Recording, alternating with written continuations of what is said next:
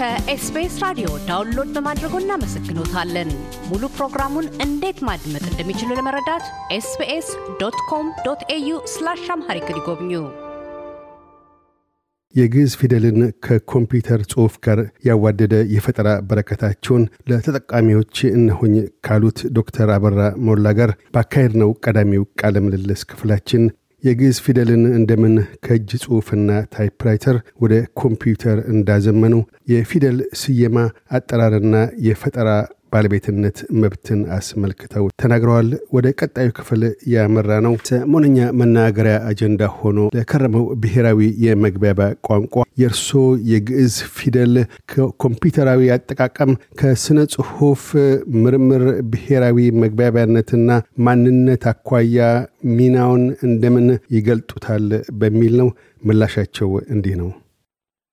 አዎ እኔ ስለዚህ ጉዳይ ብዙውን ጊዜ የምከራከረው ሳይንሱና ከቴክኖሎጂው ሁኔታ ነው።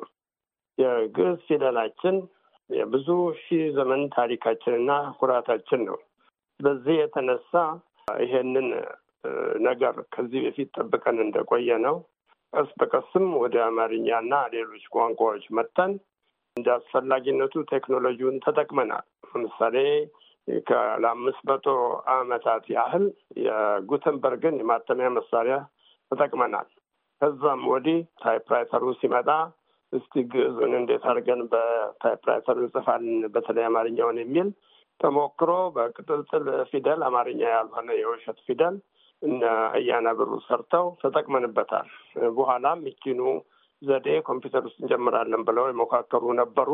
ነገሩ እንደማያዋጣም ጽፌ እሱም ቀርቷል። እኔ computerize ያደረኩት ትክክለኛውን ሀሁ ሂሃ የሚለውን የግዕዝ ፊደላችንን ነው ለመጀመሪያ ጊዜ ኮምፒውተር ውስጥ የጨመርኩት። በዚህ የተነሳ አማርኛውን በወጉ ጥንት ጀምሮ ስንጠቀምበት የነበረውን ፊደላችንን አስፋፍተነው በኮምፒውተር መጠቀም ችለናል። አንዱ የአማርኛው ጥቅም ለጥቂት መቶ ዓመታትም ቢሆን ተጠቅመንበት አግባብቶን ሁላችንንም አቀራርቦን በራሳችን እና በምንኮራበት ፊደል እንድንጠቀም ያደረገን ነው እና አሁን አሁን የተያዘው አንዳንዶቹ በተለይ የግዕዝ ፊደል የእኛን ቋንቋ አይጽፍም እያሉ የተቀለጠፈው እንግሊዝኛ ነው እያሉ በውሸት ትርክት ወደ እንግሊዝኛ ተዙሯል። ይህ ትልቅ ስህተት ነው። አማርኛ የዳበረ ያቀራረበንና ያኮራን ፊደልና ቋንቋ ነው። አማርኛው ባይኖር የምንግባባበትም አይኖረንም። ስለዚህ ይህ መቀጠል አለበት። በእርግጥ ሌሎች ቋንቋዎች ወደኋላ ቀርተዋል የሚባለው ማንኛውም ቋንቋ ወደኋላ እንዳይቀር ሁላችንም መታገል፣ መስራት፣ ማበረታታት አለብን። እንደሚባለው በዓመት በዓለም ላይ ወደ የሁለቱ ሳምንት አንድ ቋንቋ ይጠፋል ይባላል። ቋንቋዎች እንዳይጠፉ ራሳቸው ህጻናት በተለይ በእናት አባታቸው ቋንቋ እንዲማሩ ይበረታታል የተባበሩት መንግስታትም ያንን ማድረግ አለብን። ሌሎች ቋንቋዎችም በፊደላችን የሰራንላቸው አሉ። ቅድም እንደጠቀስኩላቸው አስራ ሶስት የፊደል አይነቶች አሉ። ሁሉንም ቋንቋችንን ያጽፋሉ። ያንን እየጻፍንበት ማሳደግ አለብን። አንድን ቋንቋ ማሳደግ ሌላ ነገር ነው። አማርኛን ማቆርቆዝ ግን ሌላ ታሪክ ነው። ስለዚህ አማርኛውን ወደኋላ መያዝ የለብንም። በኮምፒውተርም አዳብረነው ወደ ትርጉሙም ጀመተናል። ለወደፊቱ እንዲያውም በአማርኛ operating system ስርዓት እንጠቀማለን። በእንግሊዝኛ የሚሰራውን ሁሉ በአማርኛ መስራት እንችላለን። ስለዚህ እንደ አስፈላጊነቱ ይህን ስራ ጠቃሚ ስራ የሚሰሩ ሰዎች እንደ አስፈላጊነቱ በፓተንትም በምንም ጠብቀውት ወደፊት መሄድ እንችላለን። ብዙዎቻችን አማርኛን ቋንቋ እንችላለን። ይህ ለእኛ አንድ ትልቅ ጥቅም ነው። ስለዚህ አማርኛን ማዳከም የለብንም። እንግሊዝኛም ቢሆን ከዓለም ጋር እንድንገናኝ ያደረግነው ነው። እሱንም እየተማርን አማርኛውንም ሌሎቻችንም ቋንቋዎቻችን እየተማርን ወደፊት እንሂድ ባይ ነኝ። አሁን ስለ ቋንቋ ማዳበር አንስተዋል። በተለይም የአማርኛን ቋንቋ እንግሊዝኛ የሚሰራውንም ይህን ሁለቱንም ጎን ለጎን ማስኬድ እንደሚቻል ከዛም አልፎ ራሱ አማርኛን ቋንቋ ራሱን ችሎ እስካሁን ድረስ በርካታ መቶ ዓመታቶች ውስጥ ኢትዮጵያን አገናኝቶ ኢትዮጵያዊነትን ማዕከል አድርጎ እንደዚሁ ብሔራዊ ማንነትንም ከማዳበር ሚና አኳያ ትልቅ ድርሻ እንዳበረከተ ነው የሚታወቀው። ከዚህ አኳያ በተለይ አጠቃቀም ላይ አሁን የማህበራዊ ሚዲያዎች እንደዚሁ ሰፍተው በርካታ ሰዎች ተጠቃሚ ናቸው። ከባህር ማዶም ከአገር ቤትም አጻጻፍ ላይ ግን እንደዚሁ ጉራማይሌ ይታኛ ይታያል። ግማሹ በእንግሊዝኛ ፊደል ተይበው በአማርኛ ቋንቋ ድምጸት ያለው ቃላቶችን ይጠቀማሉ።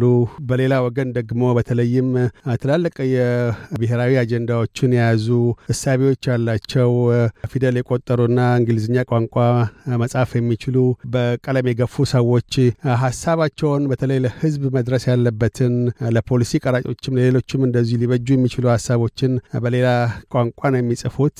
ይሄ የአማርኛን ፊደል ከማዳበር አኳያ የጽሁፉም መልእክት ዋናው ሰፊው ህዝብ ጋር ተደራሽ እንዲሆን ለማድረግ ያለመቻል ሁኔታ አለ፣ በሌላ ቋንቋ ከመጠቀም አኳያ። ከዛም ባሻገር ሰዎች ሲገናኙ በስልክ ወይም በአካል በአማርኛ ቋንቋ የሚግባቡ ሰዎች በዛ ቋንቋ ይግባባሉ። ሲጻጻፉ ግን በኢሜይል ወይም ደግሞ text በሚለዋወጡበት ጊዜ፣ አጭር ጽሁፍ በሚለዋወጡበት ጊዜ በእንግሊዝኛ ይለዋወጣሉ። ሀሳባቸውንም በርካታዎቹ ብዙዎቹ በአግባቡም አይገልጹም። የእንግሊዝኛ ቋንቋ ችሎታቸውም ዝቅተኛ ስለሆነ አንዳንዶች ደግሞ ረዘም ያሉ ነገሮች የሚደርሳቸው ሰዎች ያንን ሀሳብ አስፍተው በልክ አማርኛ ቋንቋ የማሰቢያ ቋንቋም ጭምር ነው። መናገሪያ ቋንቋም ብቻ ሳይሆን በዛ ለመጻፍ በእንግሊዝኛ ለመመለስ ስለሚያቅታቸው ሀሳቦች፣ ውይይቶች እንደዚሁ መካከል ላይ ተቆራርጠው ይቀራሉ ምላሽ ካለመስጠት አኳያና ይሄ በምን መልክ ነው መለወጥ የሚቻለው መዳበር የሚቻለው?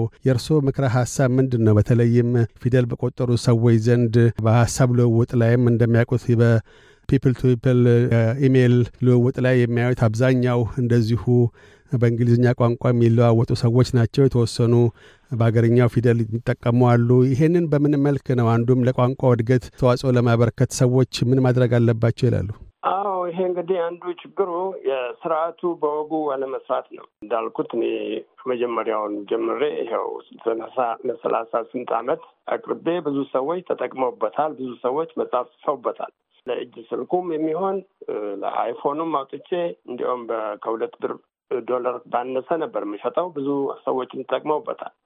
አንዳንዶቹ ገቢያቸውን ለማዳበር ወይም በማስታወቂያ ገንዘብ ለማግኘት የሚሰራና የማይሰራ አይነት አንዳንዱ ራሱ ሰው አስተውሎ እንኳን ቢያየው መጠቀም የሌለበትም። ለምሳሌ የተንፏቀቁ ፊደሉን አንድ ቦታ እየደረሱ እየለቀቁት የሚጽፉ አሉ። እንዲህ አይነት የልጅ ጨዋታ ነው። በእንግሊዝኛው እንደምንጽፈው አይነት ነው እኔ የፈጠርኩት። አማርኛው የምንጽፈው አጻጻፍ ወግ አለው። ሰው ስክሪኑን ወይም ኮምፒውተሩን እያየ መስታወቱን እያየ ይጽፋል እንጂ ፊደል ሲቆጥር ወይም ሲንፏቀቅ አይከርምም። እንዲህ እንዲህ አይነት ነገር ራሱ ህዝቡ ችግሩን አውቆ ከእንደዚህ አይነት ነገር ጋር መላቀቅ አለበት። ለገበያ የቀረበ ሊጠቀሙበት የሚችሉት በአማርኛ የሚጽፉት አለን። በምናውቀው ቋንቋ በአማርኛ መጻፍ ስንችል በተለይ በቂ እንግሊዝኛ ችሎታ የሌላቸው ሰዎች በእንግሊዝኛ የሚጽፉበት ሁኔታ አለ። ያ መሆን የለበትም። እንግሊዝኛ የሚችሉ ሰዎች ችሎታ ካላቸው በዛ መጻፍ ይቻላል። አማርኛ የሚችሉ ሰዎች በአማርኛ መጻፍ ይቻላል። በኢሜይል መጻፍ፣ መላላክ፣ በ text መላላክ አሁን አይደለም የተጀመረው። በአማርኛ ሲደረግ ቆይቷል፣ ልክ በእንግሊዝኛው እንደሚደረገው። ስለዚህ አማርኛውን አዳብረን ወደፊት የምንሄድበት ትክክለኛ መደበኛ አሰራር የምንከተለው በ patentኡ ሕግ ስለሆነ በተለይ ካሁን ወዲያ ይሄን አይነት የማያዋጣ አጻጻፍ እና አቀራረብ መተው አለብን እና ሌሎቹ እንዳደረጉት በቋንቋችን በትክክለኛው አይነት መስራት እንችላለን። ሰው በችሎታው አይነት ይጠቀማል። አሁን አሁን የሚታየው ግን ጉራማይሌ ነገር እየሆነ ነው። አንዳንዱ ወይ አማርኛውን በደንብ አይችልም፣ አንዳንዱ እንግሊዝኛውንም በደንብ አይችልም። በዚህ አይነት ለወደፊቱ ምን አይነት ትውልድ ልንፈጥር ነው? እና ይህ መሆን ስለሌለበት ሁለቱንም በወጉ አስተምረን ወደፊት መሄድ እንችላለን። ሌሎች ቋንቋዎቻችንም እንደዚሁ ማዳበር እንችላለን እና እኔ አሁን ለምሳሌ መዝገበ ቃላት እየሰራው ነው እና ያ ያ ለወደፊቱ ቴክኖሎጂውን ወደ ንግግር ስንወስደው ራሱ ኮምፒውተሩ ሲያነብልን እንደገና በግዕዙ ፊደል ያለውን አንዳንድ ስህተት እያስተካከልንበት እየሄድን ነው። ስለዚህ ይሄ በቴክኖሎጂው ላይ አተኩረን ሰውን በጥቂት ጊዜ አስተምረን ወደፊት የምንሄድበት ጊዜ ላይ ስላለን ወጉን ተከትለን እንስራ ባይ ነኝ እና ብዙም ችግር የለብንም። ሕጉን ማክበር ብቻ ነው ዋናው ችግራችን። እንደሚያውቁት የተለያዩ ሀገራት ኮሪያ ወይም ጃፓን ወይም ቻይና ወይ ሌሎች አረብ ዓለም ውስጥ ያሉ አረብኛ ቋንቋ ተናጋሪዎች የራሳቸውን በተለያዩ እጅ ስልኮች ሙሉ በሙሉ በራሳቸው አገር ቋንቋ የሚተይቡትና ያንን ወደዛ ለማድረግ ምን ደረጃዎች ነው የሚያስፈልጉት? ለምሳሌ ከኢትዮ ቴሌኮም ጋር መነጋገር ወይም ከኢትዮጵያ መንግስት ጋር ወይም ከአፕል ወይም ሳምሰንግ ከስልክ አምራች ድርጅቶች ኩባንያዎች ጋር መነጋገር በምን መልክ ነው ልክ ሙሉ በሙሉ አንድ ስልክ ወደ ኢትዮጵያ በሚላክበት ጊዜ ወይም እንዲገባ በሚፈቀድበት ወቅት የአማርኛን ፊደል የያዙ ተደርጎ እንዲገባ ማድረጉ አንዱም ይህንን ቅድም የተጠቀሰውን አይነት ጉራማይልኛ የሀሳብ ልውውጥ ሊከላ ይችላልና ያ ምን ደረጃ ላይ ይገኛል? ያንን ለማድረግ ምን ሂደቶች ያስፈልጋሉ? በቅርቡስ ያንን ግብር ላይ ማዋል ይቻላል? አዎ ይቻላል። አንዱ እንግዲህ እንዳልኩት ከዚህ በፊት በወጉ ማመልከቻውን አቅርቤ ሕጉ እስኪወጣ ጠብቅ ስላሉኝ ጠበቅኩ። ሕጉ ይወጣል ብዬ ለቀኩት። ልቀቀው ተብዬ በመካከሉ ያ የሆነ ወያኔዎቹ መጥተው ለሶፍትዌር ህግ ፓተንት አንሰጥም ሲሉኝ የለቀኩትን በየአይነቱ ገለበጡኝ። ለምሳሌ አንዱ እዚህ አሪዞና ያለ ጓደኛ ያለ አብረን እንሰራለን ብሎኝ አማክሮኝ ብዙ ነገር ተነጋግረን በኋላ ጠፋብኝ። አንድ ሁለት ዓመት ጠፍቶ አገኘሁት። የት ነበርክ ብለው እንዲያው ያን እኮ የተነጋገረውን ሀሳብ ወስጄ ኢትዮጵያ ሄጄ ከአንዱ ጋር ሰርቼ እንዲያውም ካደኝና ያው መጣሁ ተመልሼ አለኝ። በኋላ ያው ይቅርታ አድርግልኝ አለኝ። ፓተንቱንም የለኝም ምንም ማድረግም አልችልም። ግን ለመሆኑ ምንድን ነው ፕሮግራሙ ብለው ፓወር ግዕዝ አለኝ። ስለዚህ ዞሮ ዞሮ ሁሉም እኔ የሰራሁትን ነው ሲገለብጠኝ የከረመው። ብዙዎቹ ደግሞ የማይሰሩ ናቸው። አሁን ፈረንጆቹ ራሳቸው የሰጡት እንበል ለምሳሌ አንድ Lexilogos የሚባል ፕሮግራም አለ። Lexilogos እንደ እኔው T ን ሲጽፍ ይወጣል፣ Z ን ሲነካ ዝ ይወጣል እና በኋላ ጽ ሲደርሱ መጻፍ ያጡ ስለዚህ በ T ና S ጽን እንጽፋለን ብለው ትዝታ ሲጻፍ ትዝ ይወጣና T A ሲጻፍ ጽታ ይሆናል። የቲ እና ዜድ መጻፊያ ጽ ነው። ይህንን አውቀው ወይም ሳያውቅ ሊሆን ይችላል። አበሻው ግን ያንን እየተጠቀመ ትዝታ የሚል ቃል የሌለውን ነገር ከውስጡ ቃሉን እየተዉት ወይም ሌላ ቃል እየፈለጉ ይጽፋሉ። ይህን ነገር ሳይንሳዊ አይደለም። ከኛም ደረጃ ያነሰ ነው። ያን ያህልም ርካሽም መሆን የለብንም። አንዳንዱም በሁለት ብር አውጥቶ እኔ ያወጣሁትን ለምሳሌ ግዕዝ Edit መግዛት በዝቶበት jailbreak እያሉ ብዙ የማይሆን ነገር የሚያደርጉ አሉ። አሁን አሁን እንዲያውም አንዳንዶቹ ፓተንት የተጠበቀውን ቴክኖሎጂ እናክብርና እናስከብር ከማለት የውጭ ሀገር ትልቆቹ company ጋር እየሄዱ ስሩልን መስሪያ የለንም እያሉ ነው። ይሄ ሁሉ ለእኛ ውርደት ነው። ስለዚህ እኛ ህጉን ተከትለን መሄድ እንችላለን። መጻፊያው ተሰርቷል። ካልተሰራም እንሰራዋለን እና ወጉን ጠብቀን መሄድ የምንችልበት ጊዜው ቆይቷል ካለፈ። ስለዚህ ይህንን ችግር መኖር የለበትም።